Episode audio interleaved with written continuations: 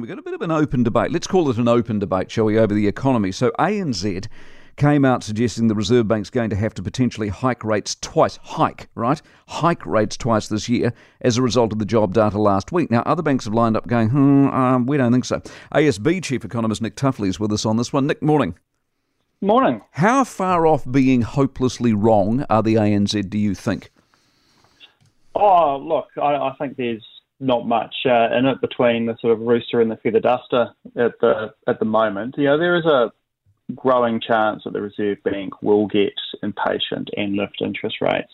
We just think, uh, and, and others do too, that they can just hold on because things are going in the right direction. It's just more are things going fast enough in the right direction? Yeah. Uh, the interesting thing is that we've gone from talking about that we're all going to have cuts, it's just a matter of when they are, to suddenly, whoops, we might be having hikes. Is, is something going wrong in the economy profoundly?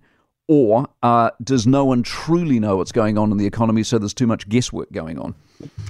I think it's a little bit more of that latter. Look, we're at that point where things are turning. You you've seen inflation turning, you're seeing the labour market turn, and you're at that sort of peak in, in interest rates, and you can get these uh, conflicting signals at time coming through that make life a little bit more challenging to to read as well. So it's it's probably more that, that latter bit where we're just struggling to sort of really interpret the signals where you've, you've had a lot of swings around. You think of the GDP figures late last year, which were considerably weaker than expected, a lot of downward revision. The mm. signs that inflation was easing quite quickly late last year. And then flip it around, you've had a couple of things like the labour market data the non-tradables inflation, that part of inflation coming out, going, well, hang on, maybe things are taking a little bit longer. Yeah, exactly. See, it's the non-tradable thing I'm fascinated by because that's 5.9 as opposed to the quoted 4.7.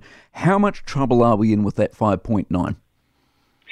Well, it's again that's where it's a time thing. Yes, it is being sticky, but when we roll ahead, we do think over the next three inflation figures, you're going to see headline inflation, and non-tradable inflation fall quite a lot. So, look, our view is uh, roll ahead to September quarter, 4% for non-tradable inflation instead of 5.9 and headline about 2.6 instead of uh, 4.7. So that's the thing to bear in mind is, is the next six to nine months worth of data, you're going to see quite marked falls. That's where the Reserve Bank will be thinking, will hold, will hold, will hold. Having said that, if the ANZ turn out to be right and we're going up and the rest of the world is going down and therefore the gap is widening, is that materially a problem for us?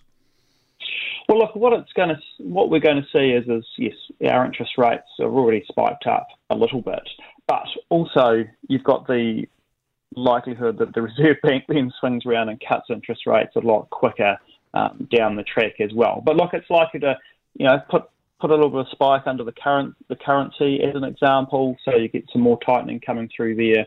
But look, even financial markets, as much as they're pricing in a rate cut over the next few months, they're also busily pricing in a rate hike starting again in the second half of the year. So even the financial markets are mm. saying, look, hey, we might have some hikes in the short term, but by the end of the year, we think the cash rate's still going to be somewhere between five and five and a quarter percent. Always appreciate five and a half at the yeah. moment. All right, always appreciate your expertise, Nick Tuffley, Chief Economist at the ASB Bank.